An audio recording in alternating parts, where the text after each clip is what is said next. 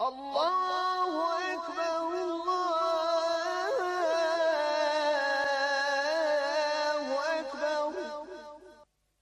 لا إله إلا الله.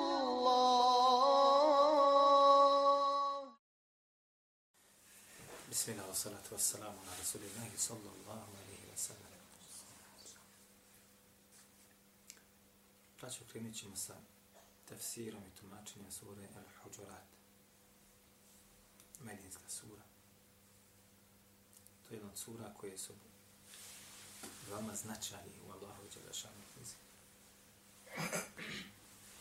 I ona je od takvih sura koja je sura odgoja sura odgora kako u ahlaku, moralu, pojedinca, grupe, zajednice, kako građenju vođa, kako prenošenja privatanja informacija, habera, vijesti, liječenje bolesti koje se nalaze u ljudskim srcima, liječenje samoga društva i tako dalje. Sura znači ogromne vrijednosti. Ogromne vrijednosti. I islamski učenjaci su njoj posvetili veliku pažnju. I mnogi su napisali posebna djela gdje su komentarisali samo znači ajete te sure. Neki su je komentarisali samo sa jezičkog značenja, samo sa jezičke strane su je komentarisali. Neki opet samo iz propisa, a neki su znači uzimali sve u obzir. Pa mi ćemo probati, inša Allahu ta'ala, u našim druženjima da da bar onaj malo, malo pokušamo protumačiti što je Allah subhanahu wa ta'ala kroz ajete te sure vjernicima objavio. Prije samoga ulaska onaj neophodno da spomenemo riječi Vehba ibn Kejsana koji navodi između ostaloga Al-đevheri u Musnedul Muvatta sa lance prenosilaca koji ide preko Enes ibn Malika. Sa lance prenosilaca koji ide preko Malik ibn Enesa. Enes ibn Malik je ashab. Malik ibn Enes jeste šta? Čuveni učenjak Medine. A u Vehbi je bio njegov učitelj gdje je između ostalo, kako kaže ima Malik, ne bi, kaže, nikad sjeo u društvu, a da ne bi rekao la jasluhu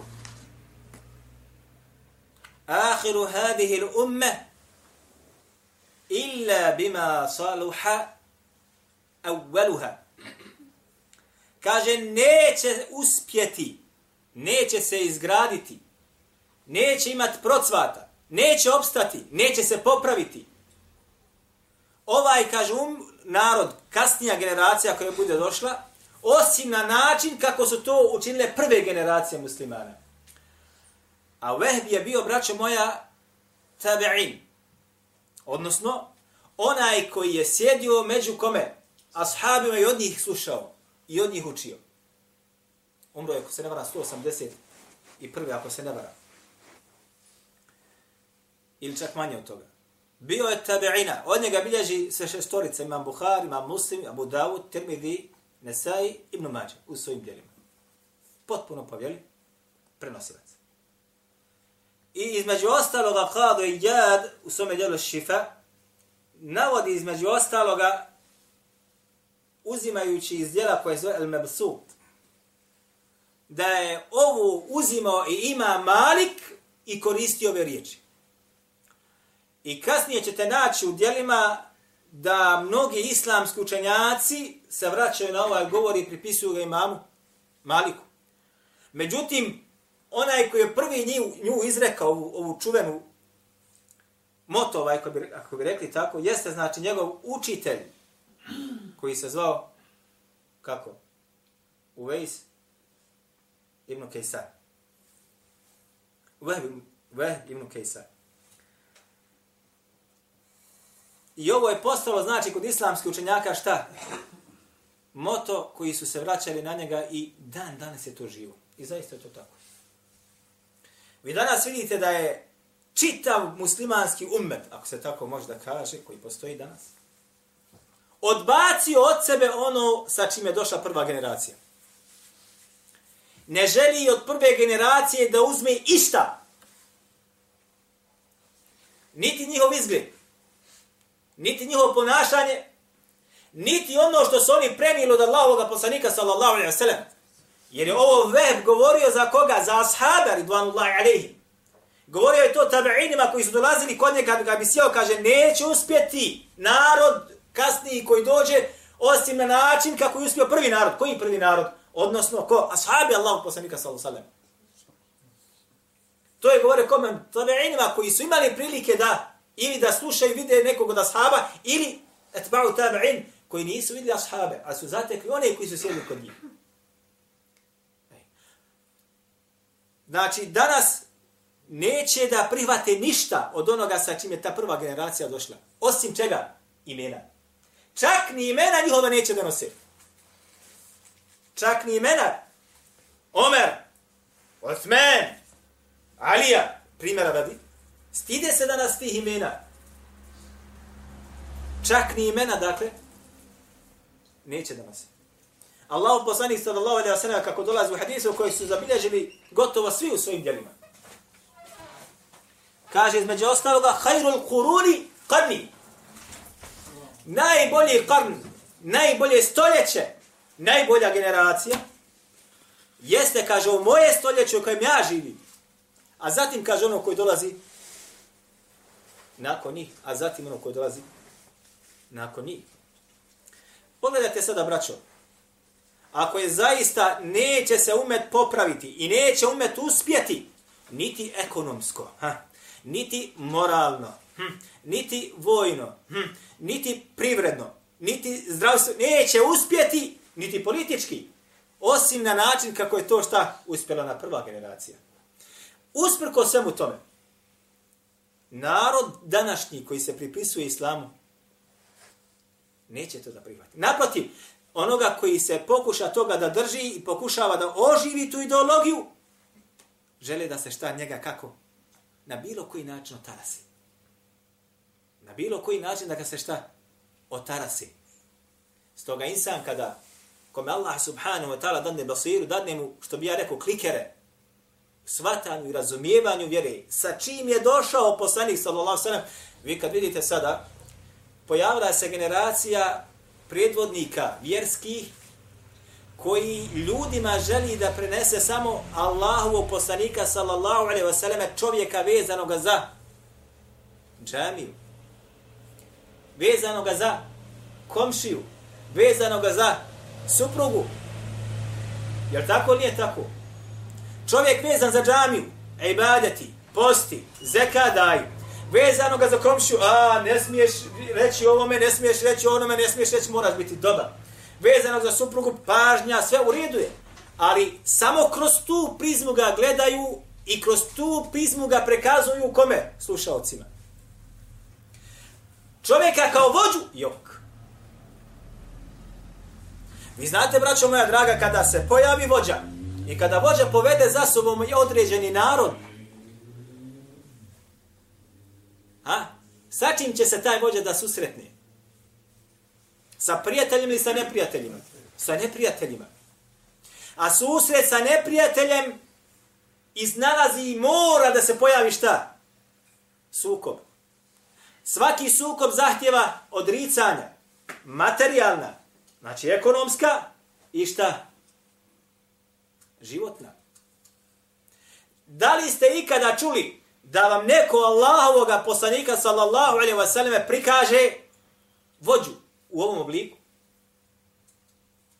Ja braćo kad sam došao na Azhar u trećoj godini srednje škole. U trećoj godini srednje škole učio sam šafijski fiqh. I te godine znači kada smo došli do jednog poglava znači svaki fiqh, svaka fiqhska knjiga, svako pravno dijelo u islamu, u šarijatu, je podijeljeno na poglavlje. Počinje se od taharata, čistoće, I završava se tamo, između ostaloga, na odisno, onaj, na kada ili na... Ha, između ostaloga, naćete tamo poglavlje o ratnim pohodima, poglavlje o borbi ili džihadu. To svako dijelo posjeduje. Svako fiksko djelo. Je zašto? Jer je to dio islamske baštine islamskog prava. Tada, znači, te godine kad smo mi došli do tog poglavlja, u trećoj smo ga obrađivali, kad smo došli do njega, došao je dopis sa starešinstva Al-Azhar, da od te godine se to poglavlje ukida u izučavanju na Azharu, kako u srednjim, tako i na fakultetu. To je bilo 2000 i otprilike četvrta godina, koliko se ne varam. Tada se šta ukinulo izučavanje ili učenje, znači pogleda džihada na Azharu. Od te godine i dan danas više se ne, ne izučava. Najnovija informacija, znači, jeste da su u čitavom školskom ili učnom sistemu, obrazovnom sistemu u Egiptu danas, ovih dana, ukinuli, znači šta, sve što je vezano za pohode poslanika, sallallahu alaihi sallam, vojne pohode. Sve što je bilo u knjigama vezano. Da je negdje poslanik sallallahu alaihi imao neku bitku, bitka na Bedru, bitka na Uhudu, što, se, što su osnove, ne smije se više izučavati u obrazovnim, tako zvanim odgojno obrazovnim institucijama. Dakle, želi ti prikazati poslanika sallallahu alaihi wa sallam kao jednog neodobillah derviša koji se osami tamo sa para sahaba u džami, u mesčidu i odatle šalje neke poruke i želi ti ga pokazati kroz porodicu, kroz komšiju, kroz... A, a međutim, kroz vod, kao vođu, kao onoga koji uređuje politički i društveni sistem zajednice, jok.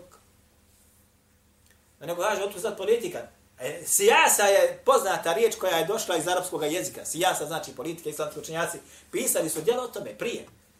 Kako insan da politički djeluje? Kako sa neprijateljima, tako i sa onima koji ispostavljaju određene ugovore i tako dalje. A o ekonomiji da ne govorimo. A to su znači osnove bez kojih ne može opstati jedna zajednica u društvu.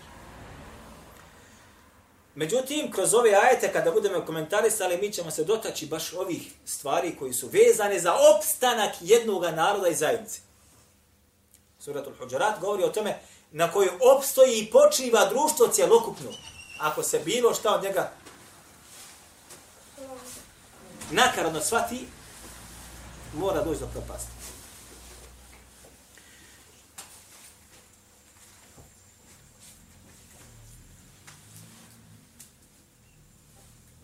Braćo, koliko su ashabi shvatali uspjeh na onome na čim je poslanik sallallahu alaihi wasallam ostavio. Najbolje govori njihova sira. Najbolje govori šta? Njihova sira. Mi ćemo kasnije kada budemo komentarisali taj aj. Između ostalo da kaže Allah Đelešanu u suru Al-Huđara, drugi ajet. La tarfa'u asvatakum fauqa savti nabi. Ja juha ladine, amen. Ovi koji ste vjernici, koji vjerujete, nemojte, kaže, podizati svoj glas iznad glasa Allahovog poslanika, sallallahu alaihi wa sallam.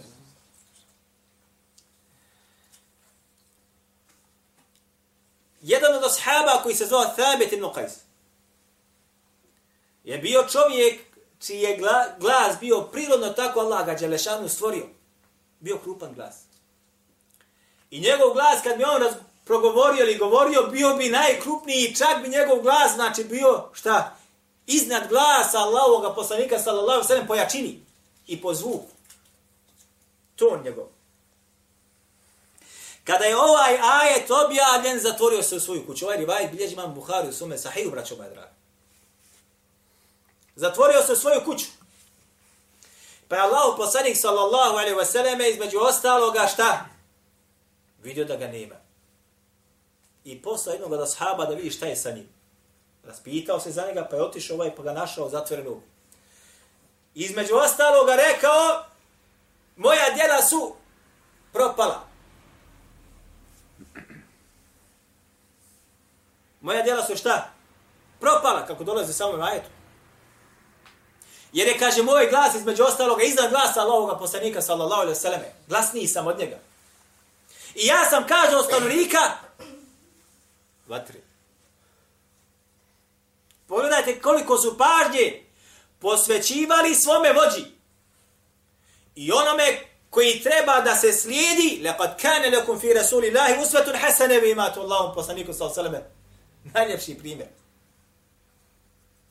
A nije braćo primjer samo u tome kroz ovo što smo malo prije rekli, kroz džamiju, kroz ibadet, nego u svakom sistemu najmanjem u životu svom. Da ga uzmi insan, da mu bude primjer. Pa je se vratio i rekao Allahom poslaniku sa svema čovjek, ono što je rekao Thabi. Pa je rekao Allahom poslaniku sa svema, kaže ne, on je od stanovnika min ehli dženne, on je od stanovnika, kaže dženneta. Neyse. Imamo Zehebi u Sijeri, Sijeru A'lami Nubala, kada govori između ostaloga njegovoj biografiji, između ostaloga navodi kada je bila poznata bitka Jemama, učestvuje u njoj i Sabit ibn Qais.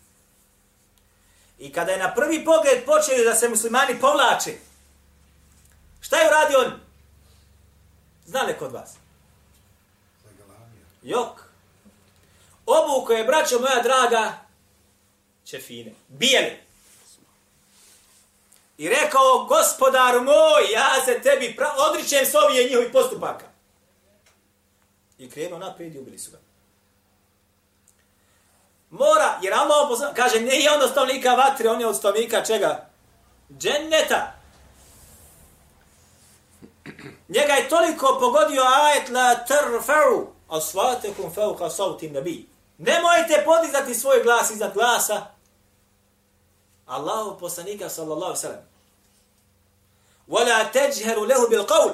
I nemojte, kaže, da razgovarate na način kao što to jedni prema drugima ke džehri ba'de umli ba'de. Kao što to jedni prema drugima pričate, razgovarate. Znači, dvojica ako pričaju šta? Ovaj na njega podisi glas, ovaj na ovoga i tako dalje. Nije to obični govor. Ali kad govoriš sa Allahom poslanikom sallallahu sallam, mora da govoriš kako? Da spustiš svoj glas. Ovo je za njegovog života. Nakon njegove smrti, šta je ostalo iza njega?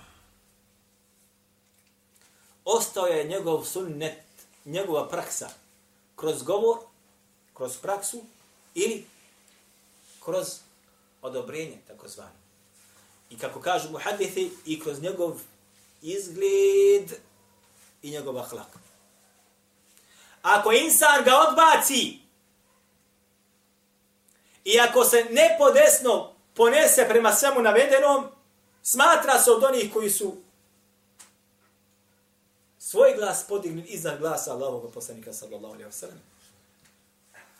A ako prihvati nečiji drugi govor, vraća se na prvi ajde, kaže uzvišeni, ja juha ladhina amenu, la tuqaddimu bejne jedej Allahi wa, wa rasuli.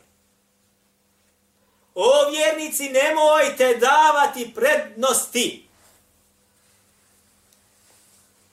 Nikome nad Allahom i njegovim poslanikom.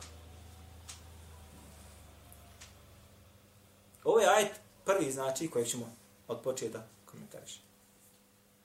La tuqaddimu bejne jedej Allahi wa rasuli. Nemojte da dajete prednost ikome nad prednost koja treba da se ukaže Allahu i njegovom poslaniku sallallahu alihi wa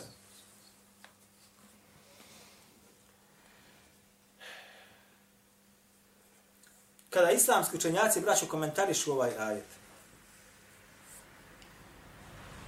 između ostaloga ne smije se dogoditi da nečija praksa bude bolja, da bude bolja od prakse s kojim došao Allah poslanik sa osam. Da nečiji govor bude bolji, preči od govora Allaha ili njegovog poslanika sallallahu alejhi Da neki zakon bude preči i bolji od zakona Allaha i njegovog poslanika sallallahu alejhi Da neki životni sistem da bude bolji od onoga koji je uredio Allah i njegov poslanik sallallahu alejhi ve To se ne smije dogoditi ni u kom slučaju.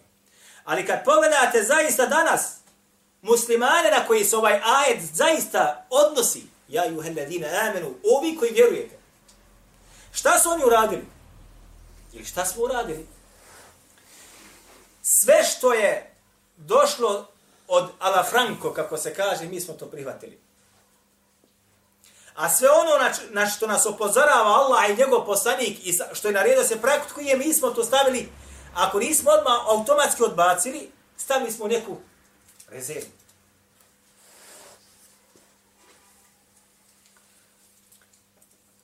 Vi, braćo moja draga, dobro znate da danas insan, ako se prihvati vjeri, i želi da onu prvu generaciju dosljedno slijedi, dosljedno, neizmjerno jeste da se kod njega mora i dogoditi promjene.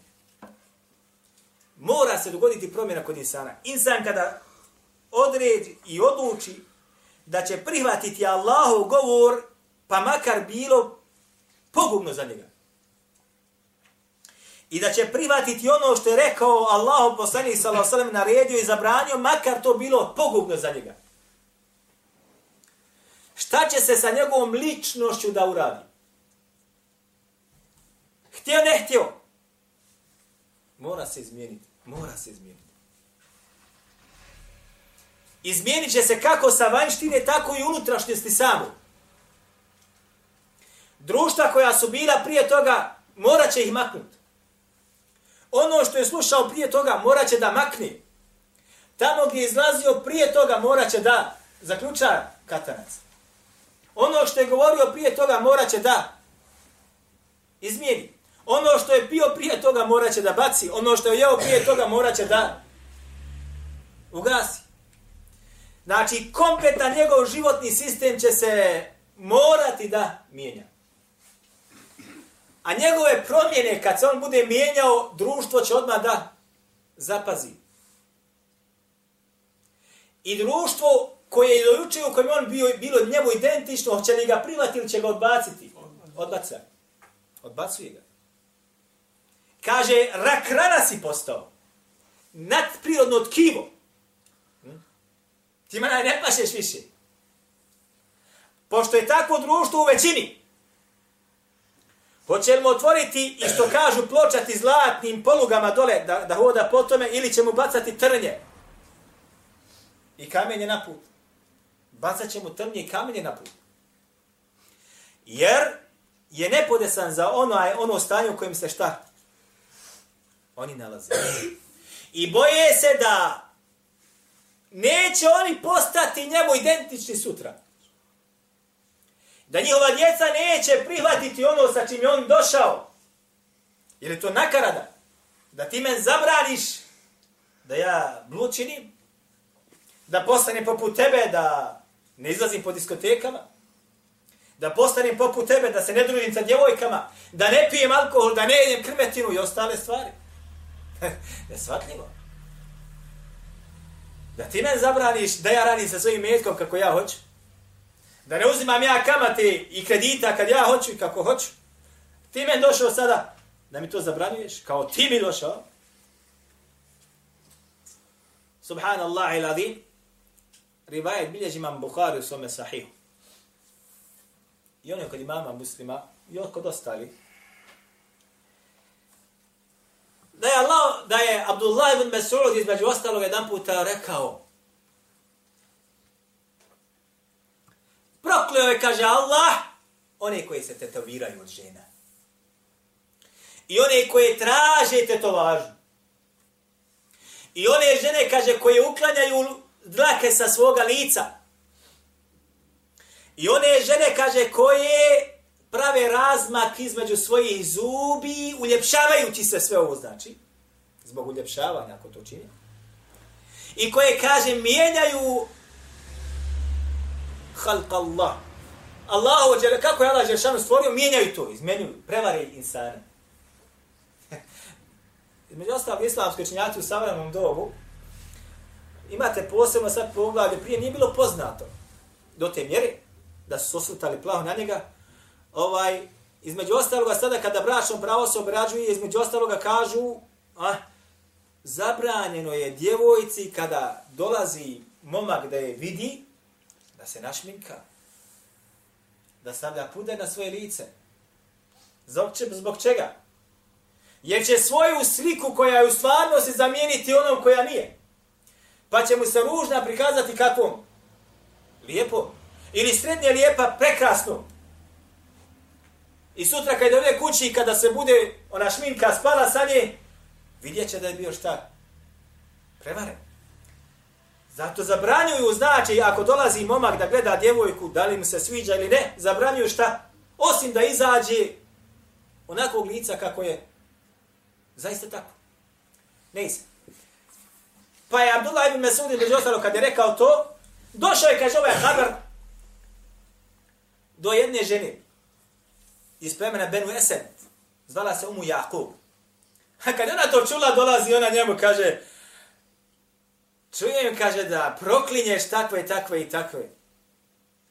Kaže on njoj, a što da je proklinjem one, kaže, koje je prokleo Allah poslanik, sallallahu alaihi wa sallam, i Allah, kaže u svojoj knjizi.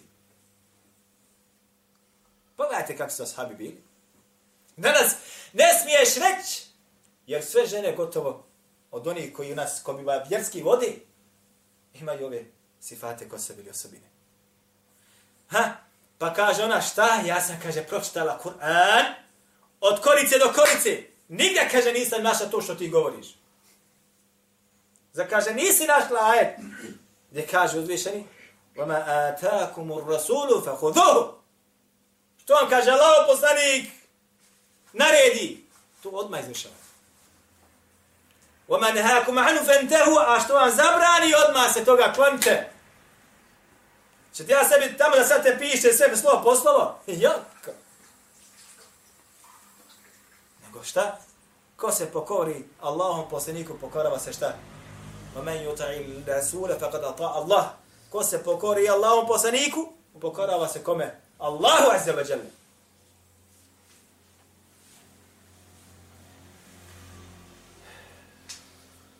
Inna Allah sami'un alim i kaže između ostalo gore i Allah je taj koji sve čuje i koji sve, sve zna.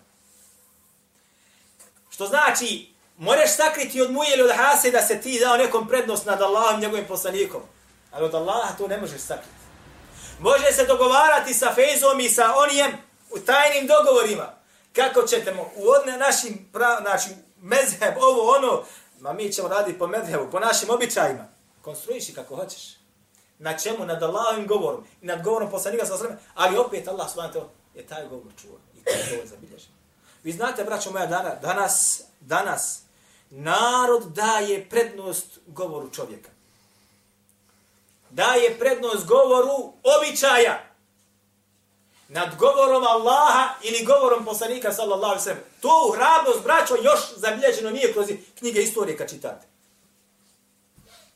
Da je neko dao prednost običaju. Nad govorom Allaha i njegovog poslanika sallallahu alaihi ve sellem. Došlo nam je kroz istoriju da su narodi, pokrajine, vladari davali prednost govoru nekog učenjaka. Neki nehotice, neki nehotice, neki namjerno, nad govorom Allahu poslanika sallallahu alaihi wasallam. I to je zabilježeno, braćo, kroz istoriju. Kako pojedinci, kako vladari i tako dalje. Ali nije nam došlo još da je neki narod ili vodstvo dalo prednost običaju naroda koji je nakaradan, neutemeljen u šarijatu, nad govorom da li Allah ili govoru poslanika sallallahu alaihi wa sallam. Ali se i to dogodilo. I to se dogodilo. I danas znate da kod nas kaže između ostaloga i kaže o, bazira se sve na medhebu koji postojeći u nekoj državi i kaže na običajme koji vladaju među narodom. Ako narod hoće tako, mora biti tako. Bez obzira sa što sa tim nije došao Allah poslanik. Kako kaže ma Malik, I ono što je onda, kaže, nije bila vjera. Je ume idin. Nije ni danas vjera. Ono što onda u vremenu Allahu poslanika njegove ashaba vjerom se nije smatralo. I danas se kaže ne smatra. Međutim, danas je šta? Ono što se onda nije smatralo vjeru i nije došao sa njom poslanik sa osvarim, danas je šta? Danas se smatra. A ako se pojave oni koji hoće da ožive ono na čem je ta generacija bila, eh, oni su problematični. Oni ne shvataju vjeru. Oni su tu poglavci, bukvalisti i razni izrazi se za njih nađu. Ako biva oni su subhanallah il adim na Allahovoj knjizi i na sunetu Allahu posljednika sa sveme, a kad ga vidiš, odmah vidiš da je to laž. Kad ga pogledaš ovako, skeniraš njegov izgled. Ha?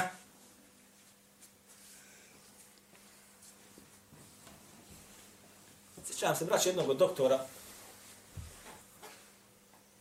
od jednih zemalja gdje sam studirao.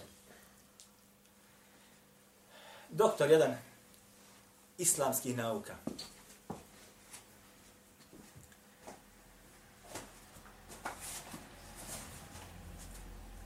Kad vidite njegov izgled i njegovu odjeću, ne bi sigurno rekli da je ovaj čovjek ima ikakve veze sa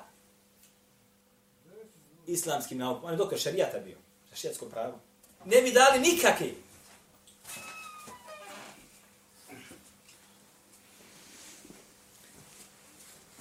Cipele su na njem bilo možda njih 300 eura kožne. Oni što se zaviju naprijed gore. Doktor šerijatskog prava. Ali znaš, šta je postavljen tu?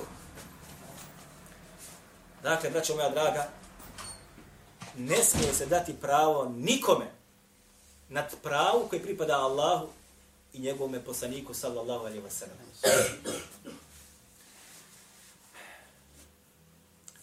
Sjećate li se, braćo moja draga, rivajt Bežman Buhari, u svome sahihu kada Allah poslanik sallallahu alaihi wa sallam bio bolestan.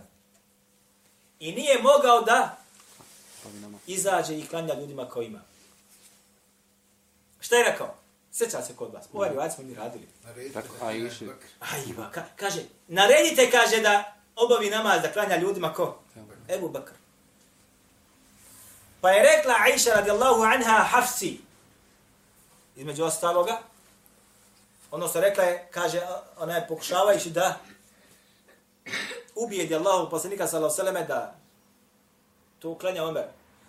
Da je Ebu Bekr šta mehkoga, mehak i tako dalje, briznuće u plač. Pa kaže neka to radi Omer. Da Hafsa to rekne Ebu Bekr, onaj Allahom poslaniku sallahu sallame. Hafsa je šta čerka Omerova. Ona kaže to Hafsi, a da Hafsa dođe Allah poslaniku sam zato kaže. Šta je rekao Allah poslanik sam nakon toga? Vi ste, kaže, poput Jusufovi. Sinova. A, ne, ne, ne. Oni žena koje su bile Jusufa htjele da obrlate. Vi ste poput žena koje su htjele, ako bih prevao, Jusufa da obrlate. Rekao Allah, poslanik, nemaš da se miješaš. Nemaš ti svoj stav, a ona mu je bila šta? Supruga. A vi znate šta je sve Allah, poslanik, sallallahu alaihi wa sallam, za vrijednosti, a iše je rekao. Hm? I jedina koju je ženio, ženio, a bila je šta? Djevica. I opet, nema govora, ne smije da se dadne. I kako je okarakterisao, vi ste, kaže, poput onih žena koje su Jusufa htjeli da obrlati. Je to pohvalan izraz ili kritički? Kritički. I onda kad naredi tebu Bekr da klanja ljudima. Ne smije se dati pravo nikome nad pravom koje pripada Allahu i njegome poslaniku. Sallallahu alaihi wasallam. kad bi ovo umet shvatio, prvi bi danas bili. Kad bi ovo umet shvatio, prvi bi danas bili, ne danas. Od ashaba do dan danas. I dok god Dunjaluk postao bujog, a vjernici na njem živjeli. Danas daje se pravo, kad vi pogledate strukturu današnjeg islamskog svijeta, ne znam da je jednija, bi jednija bila. Ne znam kad sam bio u Jordanu, da vidite o čemu se radi, jedan put kad sam bio u Jordanu, trgovci voća i povrća su jedan puta izašli i štrajkuju.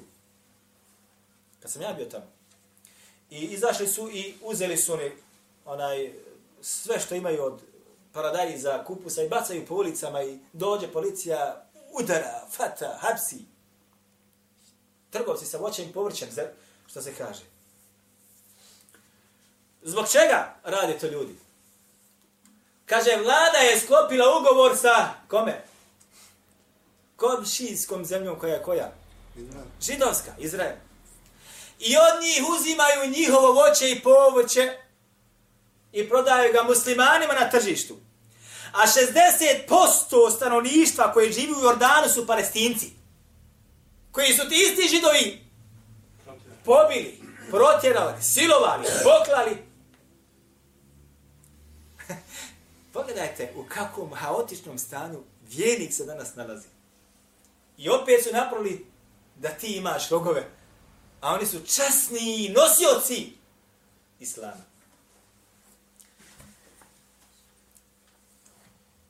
U jednoj zemalja kad sam bio između ostaloga, a bio sam u tri, alhamdulillah, ovaj, arapski, jedan je između ostaloga vođa napisao sad protokol o ispravnom shvatanju islama.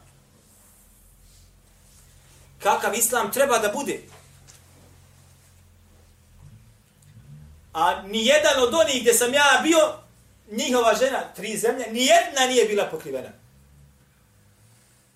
A on došao i piše sad protokole kako treba islam da se to shvati. Šta je, šta je bit islama? I kako treba da se taj islam praktikuje?